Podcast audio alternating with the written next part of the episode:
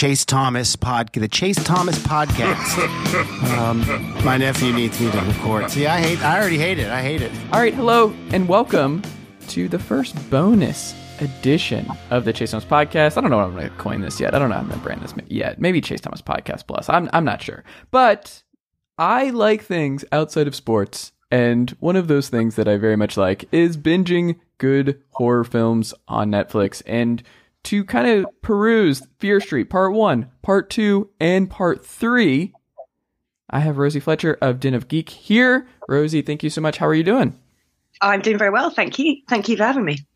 Um, I'm excited because I don't know. So we, I guess we should start with part three, where they split it up into two parts. And I was wondering going in because the, the trailer didn't really show um, whether or not they were going to end it back in real time. And real time for this series is 1994. But um, what what did you make of the finale? Like, let's just start there. And folks, we're going to be talking about everything that's happened. So if you have not watched part three yet, uh, wait that out because there will be spoilers on this podcast. I don't know how you talk about this without talking about the spoilers. So, um, how how did you how did you react? Because you saw this a couple days ago. You you had the early the early viewing. So what what what stood out to you? Yeah, well, so uh, I mean, I've, I've enjoyed the whole series massively. I think they're great, um, and I think that as a whole, like the three of them are greater than the sum of their parts, if you know what I mean. So as standalones, they're good, but as a series as a whole, they're excellent. So when I was watching it, um, as you say, Chase, the the trailers didn't make it clear that we were going to be getting um, like 1994 Part mm. Two. So when that happened, and when you got that t- title card, I was like, "Yes, come on, come on!" Um, yeah, because it was just a really great moment. Did you did you find that? Did you get that sense of excitement yourself? Yes, because I I don't know about you, but I didn't see that swerve coming at all. Did you? You mean uh the Goode family being the actual like si- I think we we realized what was going on with Solomon ended up being a good, but um I don't know. I did not see that coming that Sarah Fier was actually not not a witch at all and that um it was all um, un- she was unfairly treated, and it was all a disastrous witch hunt. Where you're not going to believe this, she was not actually a witch, and they were they were wrong. The townspeople were wrong. The men shouting yeah. were wrong, Rosie. well, it's a very progressive series, Chase. So I'm actually not. I'm not that surprised. So, so I didn't guess the twist at all. But there is no way that that set of movies were going to make Sarah Fier be an actual witch because the whole thing is about this kind of, you know, the witch hunt of the two girls, you know, who are in a lesbian relationship and how badly they're treated, and also about how the the Sunny the Sunnyvalers are um, like literally sort of sucking the life out of the Shadyside. So it's a film about with a re- really sort of positive attitude towards diversity and towards class and all those sorts of things. So if it had ended with and she was a witch, and so they hanged her. That that wouldn't have worked at all. Um, That's true. so. It, so it was quite like, but I didn't expect it to be um, Nick or indeed Solomon. Uh, so that was a, a, a, good twist, if you will. Um, so yeah, then cut it. But the, so the thing is about the the final part is obviously because it's set in 1666, and we know at the end that a young woman is going to be hanged. It's not very funny unsurprisingly. Yeah. Because uh, that's not really a laughing matter, but which was great a great move then to cut to part two back in 1994, where mm-hmm. we could suddenly it could suddenly be funny again.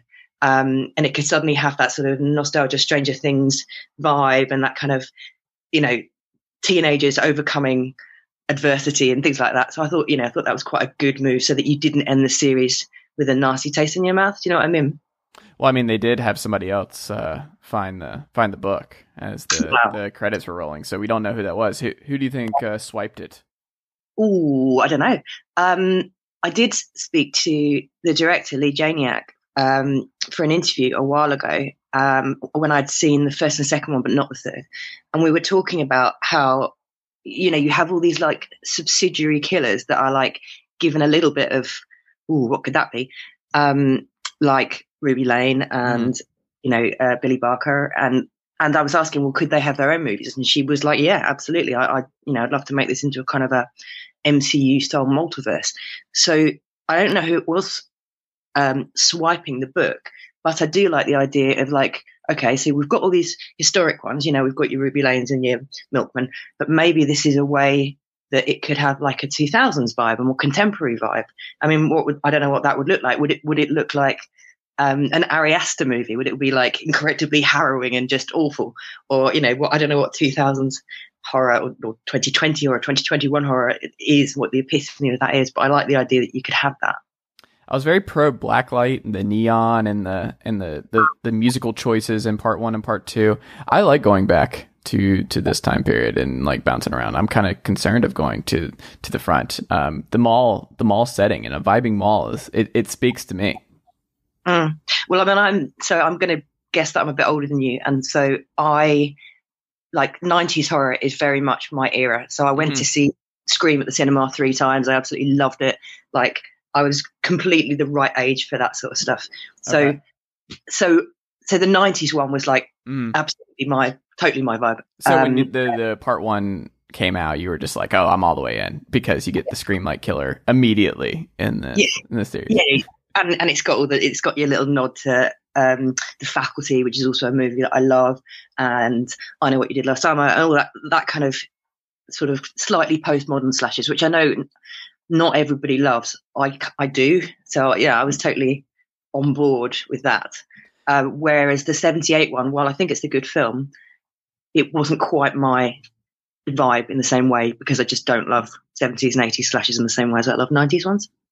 Well, I think also too, what's interesting about that one, because I was thinking about that before we were recording of like which one I was more. I think I was just more emotionally invested in the characters in part one and then part two of part three than I was the Camp Nightwing characters. I think that's part of the reason I just I wouldn't place them at the same level just because you I don't know I don't know what it was, but like there was something about the young kids and just what they went through in part one that. Mm got it, it, sunk you in a lot more than I think the kids at camp. Maybe because it was not happening in real time and you knew that they were not the end game and this was like a flashback and it's harder to buy in all the way in the flashbacks. I mean, the swerve of who Ziggy actually was and how that ends and is is great, but I don't think I was emotion as emotionally invested in those characters as the previous one. What about you?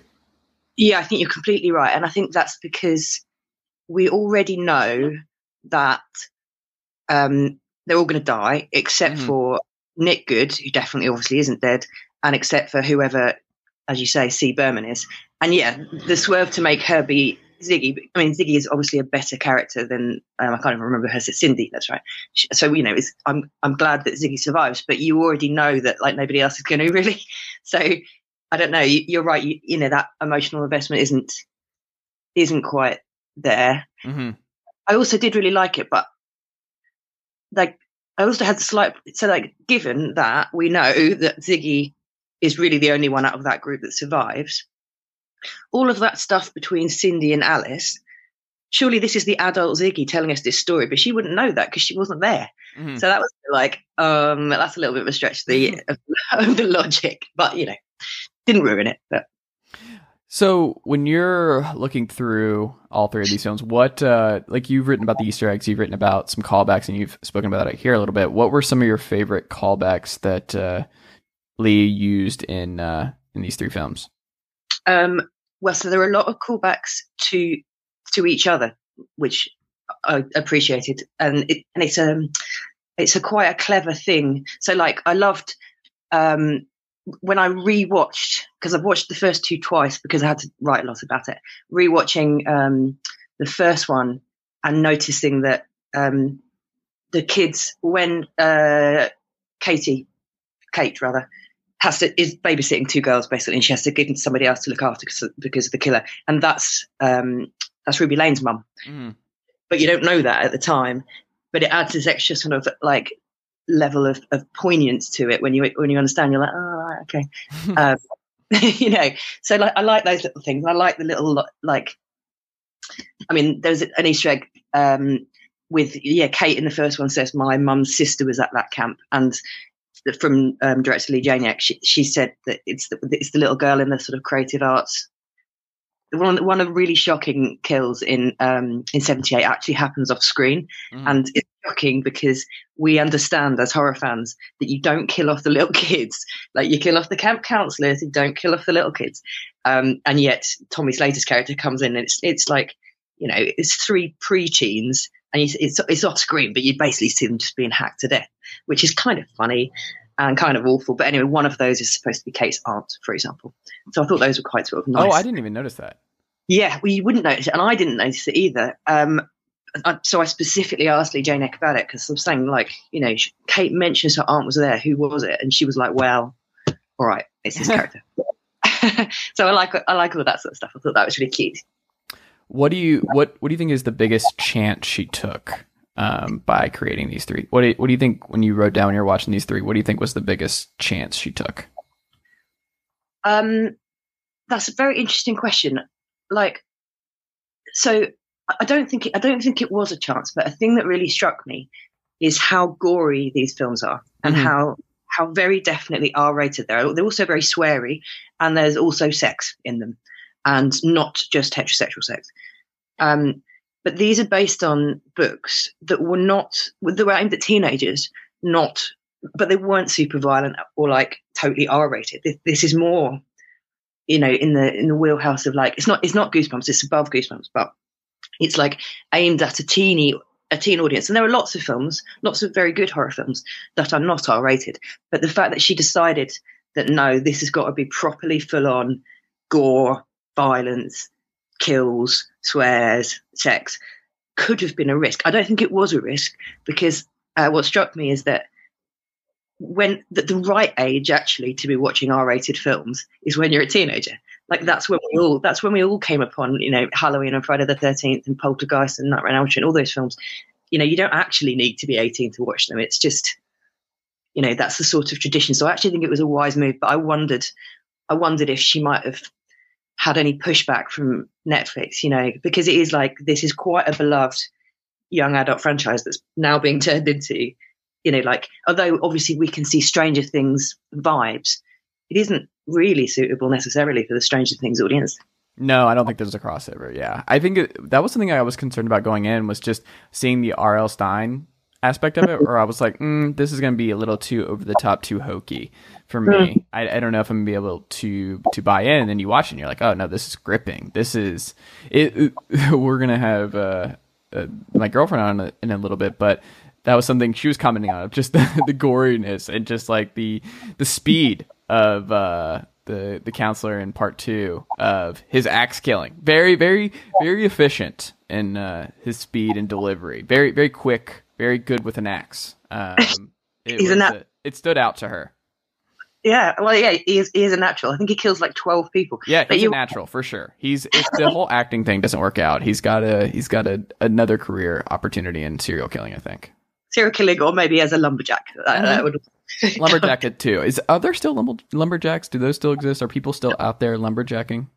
Uh, do you know what? I, I don't know that Britain really has a big lumberjack lumberjack community, so I wouldn't really be the right person. But I, yeah, I like to believe that it's a, a thriving business. Well, what's the mall situation like? You you've talked about um, growing up with Scream and going to that, but when you saw them, the- like so much of this movie is about like not even I shouldn't say about is involved and takes place in this mall.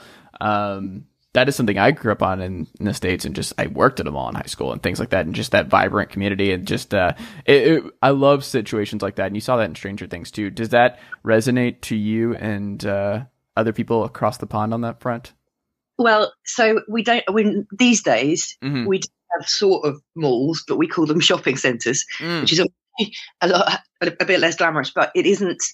But certainly that wasn't really. Um, it, it doesn't have the same cultural significance in this country. It, like we didn't hang around in malls when we were Mhm. kids, but we all grew up watching American TV Mhm. and American films, and so it's it's weirdly as familiar. It's it's synonymous with that kind of era. So even though that wasn't my personal experience, and my personal experience was much more it's much more sort of parochial, and it was basically sitting in parks drinking sweaty bottles of White Lightning, which is a a, a cheap cider, basically. Interesting. okay, White Lightning. What like terrible, terrible White Lightning. you wouldn't recommend it. I would not. It's a hard part as a grown up. It's like, Mhm. why would I do that to myself? But this is what we did in rural parts of uh, of England, where we would, yeah, basically get the oldest looking one of us to go and get a massive bottle of some disgusting cider and go sit in the park and drink it. So you know, I'm not proud of that. I think I'm digressing slightly here. But, no, this is interesting. I, I like this. Uh, it brings us all together. Um, when you think about the acting in this series, because there was a lot of moving pieces, and the like you wrote about this in part three of like not only were they asked to do a lot of different stuff, but also they were asked to change accents for different uh, different movies. So, yeah. how do you think they ultimately fared there? Because that was something you'd written about uh, that kind of uh, you you it didn't ruin part three for you, but it is something that you you took note of. I mean, so again, I'm not American, and perhaps that accent is.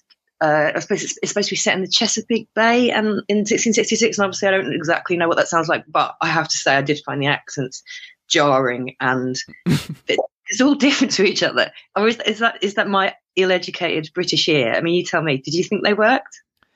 So I I don't usually get like that's not one of those things that will draw me out. It was more um sometimes the dialogue well like i'm more focused on what they're actually saying not the way they're saying it. Does that make sense? Where if it's yeah. too hokey like so a good example of this is slasher. Have you watched any of that series? Slasher? Yes.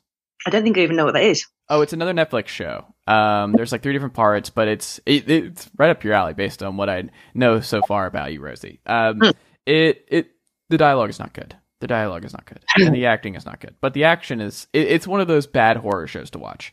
And hmm. it's good to have on in the background because that's what normal people do when they're writing and doing other stuff and being productive is having horror shows in the background. But um, that is something that draws me out a lot more of just like that's not how human beings talk like not actually the accent but just the the back and forth where i i can't that will that will lose me quicker than anything else in a tv show is how they're actually communicating versus the way like i can overlook accents and i i don't know i, I had not really i was not really that involved in that or i shouldn't say involved i was not really that um taken out by that because mm. i was still in on the actual dialogue and what they were saying yeah i mean I did, yeah, I did. I did find it jarring, but I, like I said in the review, like it doesn't, it didn't ruin it for me. And I thought they're all having a good go. And I thought that you know, there's so much more to like than there is to criticize. I mean, yeah, the, the other point that was a, a little bit um, jarring is in the 1666 one. We've we've got these teenagers, these older teens, and we're trying to sort of m- maintain a sort of a like a millennial um, attitude in an era where that wouldn't have been appropriate. So, like, I'm pretty sure 17, 18 year olds in 1666 wouldn't have been getting high on berries and applejack and having a lovely time. Like, you know, you have eaten the berries? I think I was out. I I, think I mentioned girlfriend. I was like, There's no way I'm doing this. What? Why are these kids just openly eating these witchcraft filled berries? Like, I'm I'm out on that. I don't think you're going to be able to talk me into it. I think I think in 1666 I would have been too busy dying of the plague to be you know, like I just don't, I just don't like having had a little read around about American colonial history. sounds like it was pretty tough. Yeah, like pretty hard. Um, but yeah, I mean, would I have eaten the berries in my own contemporary life? Yeah, probably. Oh, interesting. See, we're learning a lot about each other. Like I'm not like a, I'm not the risk taker. I, you're the risk taker. I, I don't know if someone offers me some some witch berries. I'm just like eh, I think I'll pass. I'll think I'll stick with uh, I think I'll stick with my water bottle actually because the water well is not looking great. Last time I checked, there was a dead dog in there, so I don't think uh, I think I need to be careful here. Well, that's one of the things I did actually really love about the whole series is is the way that its characters are outsiders, but whereas in the traditions of the slasher movie, the lesbian girl, the drug dealing girl, the slightly gender fluid boy who's a bit of a troublemaker, all of those characters get killed, and certainly the black kid. Like, but that isn't what happened here. And these these characters are, you know, like like Kate and Simon are killed, and they're killed horribly.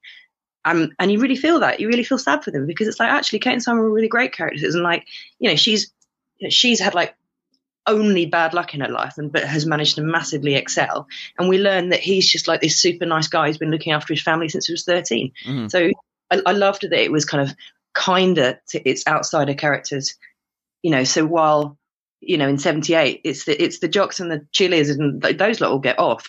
In like, I mean, some of our outsiders do as well. But like, for example, like the Alice character in '78 is this obviously troubled, drug taking, sex having girl, but she, but we learn that actually she really loved her boyfriend. It wasn't just like, oh, I'm, you know, I'm out to get laid. Like you, you get that actually that was a proper genuine like meaningful relationship. And these are things that you don't really get in in the original sets of slashes that i thought was really fresh and new and like you know handled handled really well in this. Yeah um i also think too what's really hard to pull off with horror movies is this like so deena just that it felt genuine. Like part of this is having multiple hour and a half episodes essentially mm. to build this character development and to really latch on. But like her happiness at the end of part three mm. is well deserved, and like her smiling is kind of jarring based on like everything we saw before that, and um, to actually feel good about her future and to see optimism on her face is something that uh, is well well received and something you I, I just I was not expecting to just also smile along. I'm just like, oh, this is that's like the the moment where it's like this is earned and this is this is good. She actually is optimistic about her future after just this dismay and this. Um, I mean, Ziggy was going through the same thing, and just this this optimism is so well earned. I think.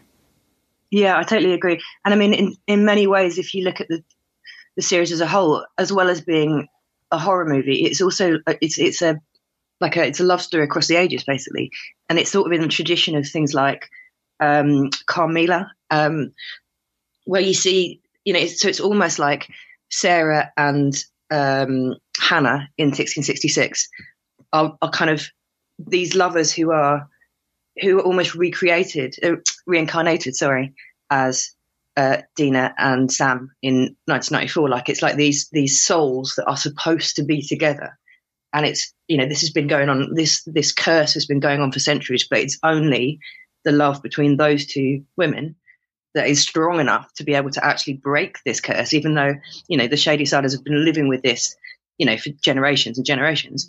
It's her where she's like no i'm not going to let this happen to sam because i love her. And so therefore you know it's that it's the it's the strength of that you know, that's carried on, that, that's, you know, started in 1666 and carries right forward to 1994 that finally makes it able to be changed. It's kind of like, you know, in a, in a romantic way. It's kind of, it's, you know, it's kind of lovely. It's kind of beautiful.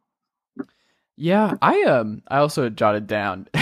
Would you have gone to this links for uh Sam as Deena did to your high school sweetheart? really going, really doing everything possible to keep this relationship going. She really, really went in for the long haul for this uh, high school high school lover. I mean, yeah. Would I? No. No. But... Like that was something uh, uh, the girlfriend and I we, we talked about it. I was like, "There's no way. Can you imagine high school you going to this link to just uh, keep the your your partner alive and keep them going and like tie them up and like they tried to kill you and now they're possessed and you're like, well, we still got to keep her around. Just keep her chained up wherever we go." um, and hope for the best. But yeah, she's uh, she's she's she's worth it. I think we're gonna make it for the long haul. Yeah, well, but that's why I think it's important to understand. Like, you're completely right. Nah, of course not. Um, but but that's why I suppose it works for me if you understand that this is not just her high school sweetheart. This is a, a love that has existed through the ages since 1666 so these are souls who are supposed to be together and who were always supposed to be together. And now it's the 90s, like, you know, that kind of transcendental love is carried, you know, is carried forward across all these different eras. And so if you, if you, if you take the super romantic kind of um, angle, then it's like, yes. If you take the, well, you're teenagers and you're dating, so you probably break up in a week anyway, then perhaps not. Yeah, I have no context for this because I ran the school paper in high school, so not a lot of dating for me um, during that period of my life. I was I was more into books and uh, being the nerd on the sidelines for sporting events, uh, taking notes and stuff. So, um, but my my expectation would be that I would I would not go to this extreme. Um, well, I went to a girls' school, so um, mm-hmm. I went to an all girls school, which did uh, you? Yes, I did, which produces extremely dysfunctional women. So yeah. So you would not recommend? I would not recommend. It would be a hmm. hard pass. Yeah.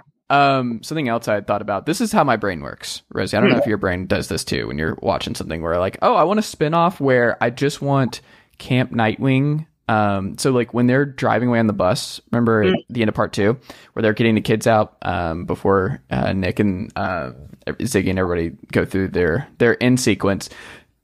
I would love a part two where, or just a spin off where once the the because there's no cell phones during this time period. There's no in the 70s. There's no cell phones about like all the stuff that's happening at this camp. Like what that looks like when they get back home. Uh, just the the parents all waiting for their kids, and it's just like, hey, so can't call, no cell phones. Um, bad news. Uh, we only have a third of the kids. yeah, I think that you need, um, like you know, like with Marvel movies, they have those one shots. Yeah, I think you need a, a little, a little one shot of that, of like a little half an hour segment of like, he did what? yeah. so somebody got possessed. Um, it's a long story. There were some monsters. They chopped up some other. Like we don't even know what really ended up happening. We got away before it got even worse. But yeah, it was.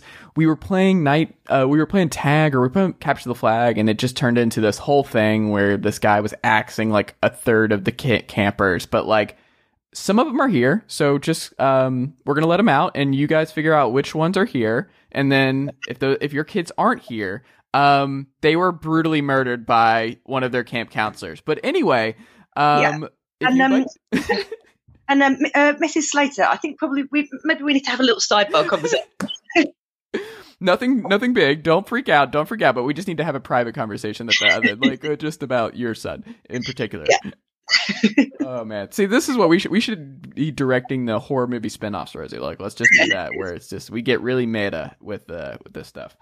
Um, I do love all that. I do love the idea of like because one of the, th- the things about slashes is that like so slashes are about survival. Like people think slashes are about kills, but they're not about survival. And what they're very much not about is grief. And so, like you know that's part of the joy of it you know you don't really want to like you know if, if you go through something and like your best friends are killed you're not getting over that, that that's not going to be okay. You're not going to be fine about that. But slashers don't deal with that. And like and I, I appreciate slashers for that but i do quite like the idea of what the actual reality would be. As a slight digression i was reading this book recently. It's new. It's called the final girl support group mm-hmm. by grady hendrix and he's a he's a favorite author of mine.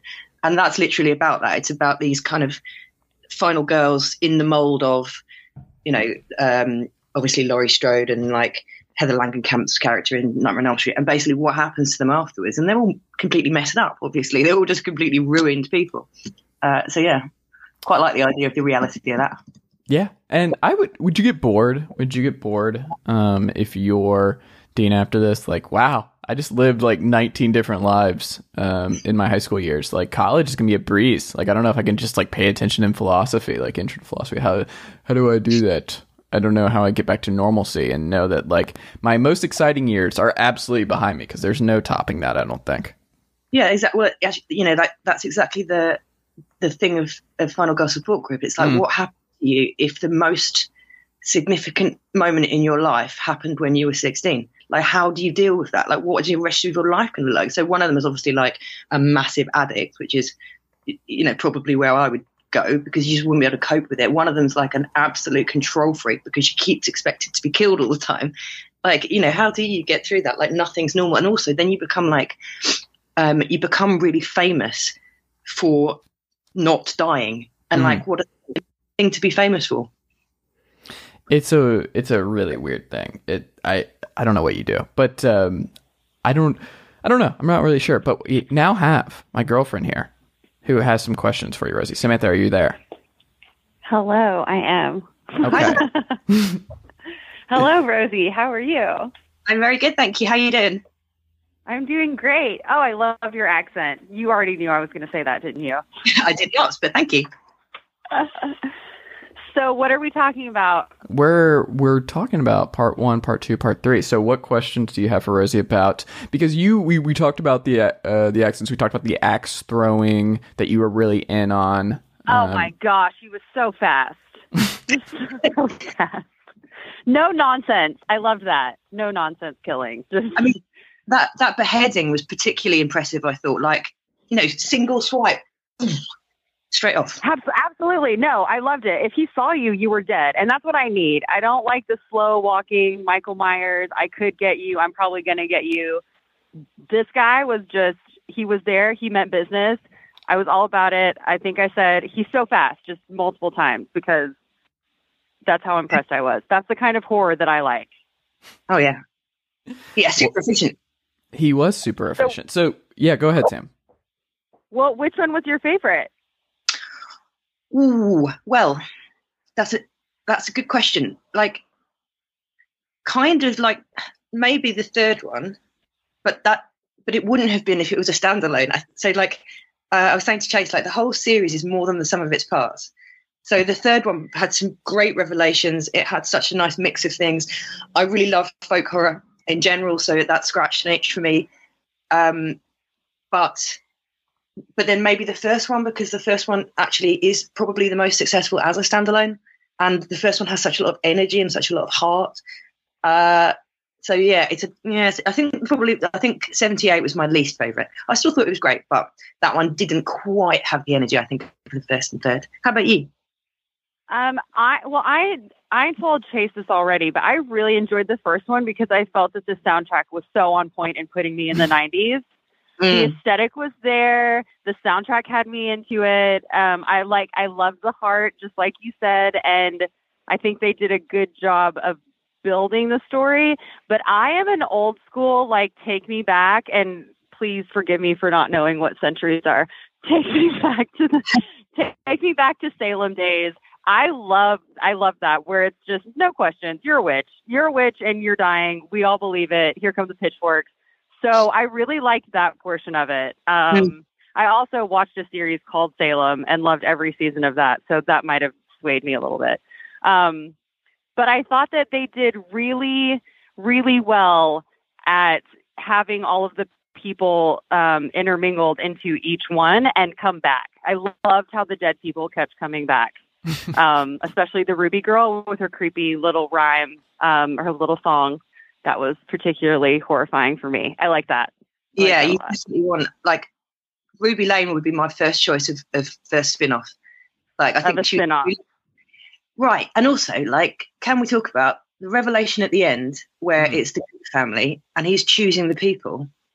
Yes. That's very- Okay, so Well, this was something we Yeah. wondered about with the family because there was the brother who claimed to not know anything, but he was not killed, and the curse was still broken. Why was he? Why was the curse broken if he was spared?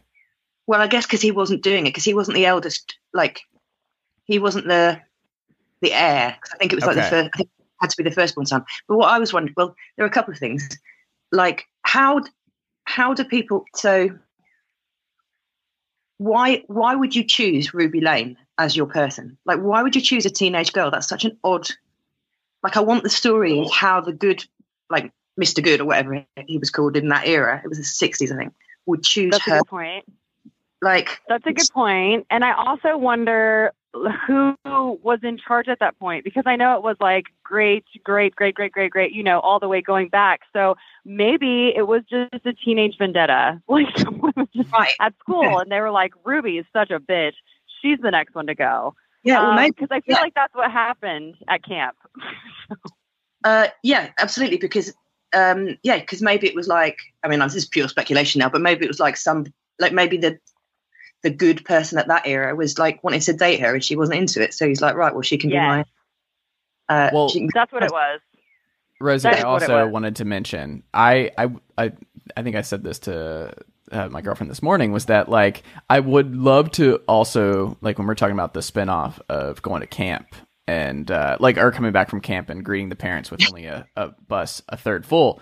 What if we did another spinoff, Rosie, where it's uh, just the the moments before uh, Mr. Goode or Nick Goode knew that his his dad was a Satanist who made with the devil. Like I would love that sit down because he's just out there playing with his neighborhood friends and his dad's like, "Hey, I need you to come in here for a second. Um, so long story short, uh, we made a deal like our ancestors, the classic making a deal with the devil situation, and um, you're next. You're the heir, so we need you. No rush. We need you to get get on board. We're going and to get- camp this summer. so- we need you to like pick which one you don't like, which classmate you're not all in on. Um, if it's the the the long haired football player, that's fine. That's fine with us. We just need you to pick somebody because our family's lineage and property and everything depends on it. And the devil, he's kind of like a guy who doesn't have a lot else going on, so we need you to go ahead and keep that thing going. Like I would, I would love a spinoff on that. that sounds amazing. Um, oh, go ahead. Sorry. oh well, I was just thinking like because it, did strike me that like Nick when he's a youngster in '78, he's obviously he was a really nice kid, and like Well, about that age, and he's like super tortured about being the Antichrist. He's like really torn up about it, whereas Mhm. Nick just completely nonplussed. He's like, oh yeah, no, I'm the I'm the um yeah Tommy Slater then. All right, off we go. Like really just and like you know if you're like why would you choose that? So like if you look at the um if you look at the body counts in history, they- they're not all the same. So you have to be a particular type of wanker to go. you know what? oh, Summer camp yeah. summer camp. I'm going to do it at summer camp. I'm not going to do it in a place where people can get away. I'm going to do it where there's loads of little kids and everything. else. you know, even though I could do a Ruby Lane and just be like, oh well, she killed like a handful of her mates and they killed herself. But it's like, no, no, no, no, no, no, no, no. I, I no, I, I'm going to, I'm going to go harder. I'm going to go home. Summer camp children. Let's go. yes. what Go kind of mon- go home. Well, I have to say, I think he was obsessed with both of the sisters. He just latched onto the weird one. Um, but the other one was like dating the guy that that became possessed, right? So maybe that was his thing. He was just like, "Well, I can't have that one. We're definitely going to make your boyfriend insane. That's we're going to go for that." Yeah, you just sort of think, well, maybe could you not do it on a weekend though? Not, not, not at camp, perhaps, so that not Oh, as many well- people get killed. Like you know, the guy, um, I can't remember his name, but the, the very first one in the mall, there were only seven people killed then. So you know, maybe kinder to do it at a mall than to do it in a um, in a summer camp full of children. Also, who won the color war? We never made that clear. Like, who actually won the color war? Babe, everyone died. No, no one won the no one won the color war. No They, no one- they gave up that. There were no winners that weekend. Yeah, everyone lost. Um, Except Nick Goode. I he have won. a- He I kept have a going. question. Mhm. I think that there's a lot of room for this series to grow because a few of the people that came back, I didn't know what they had done. Like, I think I announced um, the baby killer. I don't think he was actually a baby, and I don't think he killed babies. You know who I'm talking about, right, Chase? With the baseball bat, Yeah, the and he's little wearing one. like a, a baby face helmet, and he's like, or, or a baby face helmet. Yep, that's what masks are. A baby face helmet, and he's got the baseball bat. What did he do? I want to know his story so bad. Did I So- miss it? Or No, um, so this is how much of a nerd I am. I wrote- massive nerd. I wrote an article about the Shadyside Killers. Um, now, there's not very much information out there, but at the very beginning of the first one, there are these newspaper clips. So there I am, pausing uh, my Netflix, like, getting up close to the screen to see what I can read about each of them. and Yes. what I can tell you about Billy Billy Barker, I think he's called, is Mm-hmm. that he was, I think he's um, he has some sort of learning difficulty, disability, and some sort of deformity, I think, but was an otherwise nice kid who, at one point, basically bludgeons to death his brothers and his parents in their beds. Okay, perfect. Why did we choose him? We're just picking on people now. Just a tiny child. I mean, you talk about camp, but this boy, he sounds perfectly fine. Well, yeah, but I suppose if you're like, so his, I can't remember what era he was in, but like he's quite a while ago. But it's almost like, is it an era where people were just horrible, ableist kind of, you know, oh well, if we're going to pick someone, then I'm going to pick the disabled kid because he's Right. collateral rather than, you know, like if he only kills, well, I say only, but if he only kills his his two brothers and his parents, it's like, well, that's four, which is better than the terrible Nick Goode decision to make it at some camp and knock off yeah, it's quite an interesting one. Uh, yeah, and like the milkman. The milkman. What's what's it? What's with him? well, nobody likes milkmen. Okay, we What? know all the stories about milkmen. Who doesn't like milkmen? They bring you milk. Well, do they? we, do- we don't. What? Uh, uh, do you, uh, uh, I don't know. I think I'm out on Milkman. There is a the, what like ice cream man, Milkman. I don't. I don't like any of them. Like, uh, let's get let's let's move on from all of them. I think. What is wrong with they you? do need a. They do need a murder ice cream truck driver. That's what's next. They need that. Well, And that I already don't know if happened. you've That was heard- season one of um, Dexter. Was the ice cream ice cream truck killer? That's not here though. That's not this universe. I need it in this universe, and I need for the truck. It, it goes real slow, and the song goes even slower, and then it skips sometimes. I think I think Real. like I think you're really skirting into vilifying people who work in the dairy industry here. I, I don't know. I don't know how to go with that. Well, I'm lactose intolerant. I've decided. So you're right. It's fresh. It's a fresh wound for me, and I that's it. I'm going for them. I see. I knew there was something. Rosie, Did what? you, uh, Oh Rosie- yeah, go ahead. Oh, go ahead. I was just gonna say when uh when you were talking about like the day that you sit your son down and you're like, hey, uh, I hate to say this, but you know, look all around. You see all this? Uh, There's a reason why we're super rich and loaded. So you have to keep doing this stuff. Have you seen the movie? I think it's called Hide and Seek. Um, Has I- anyone seen this movie? is it not, is it quite No. an old movie? Um, it was. It's been pretty recent. It, it's not super great. It's one of those that you put on and you watch it and you go, hmm, and then you turn off and you never think about it until this conversation. But they kind of have the same premise where the guy, when you marry into the family, you have to sit down at this ancient table and like choose a card of a game to play, and you Oh, might no, no. choose a card, and you might That- choose a card that's just like no game at all. But if you choose one, you've got to play it, and if you make it through the night without getting murdered by the family that you just married into, um, I think the whole family dies. Like you Um, get to live, but the whole family dies. So they basically want to murder you. So that Has movie. no is- one seen it? yes, I've seen it. It's not called Hide and Seek. It's called Ready or Not. Maybe. Yes. Yeah. Yeah. Yeah. Yeah. So you did see it. I did see it. Yes, it's called Ready or Not. Uh, it's got Samara Weaving in lead, uh, and Love her.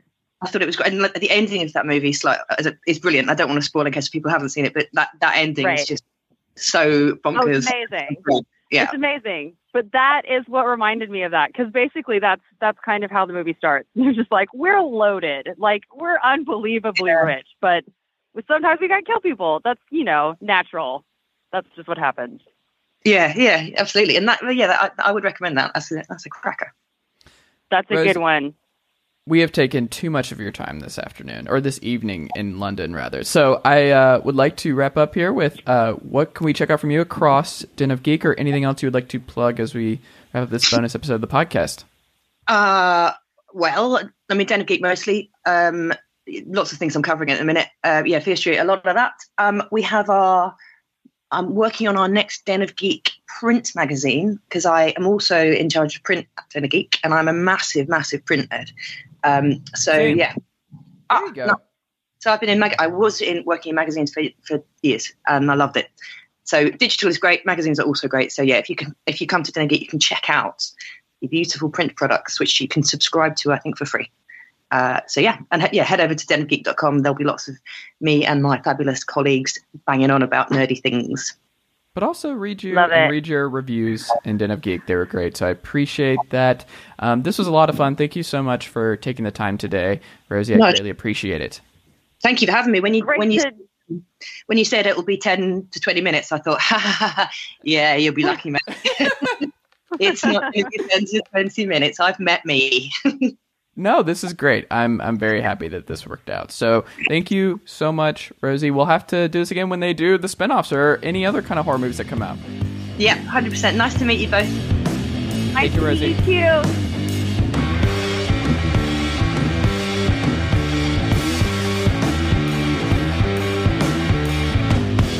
Nicely done, nephew. Chase Thomas Podcast. Hell yeah.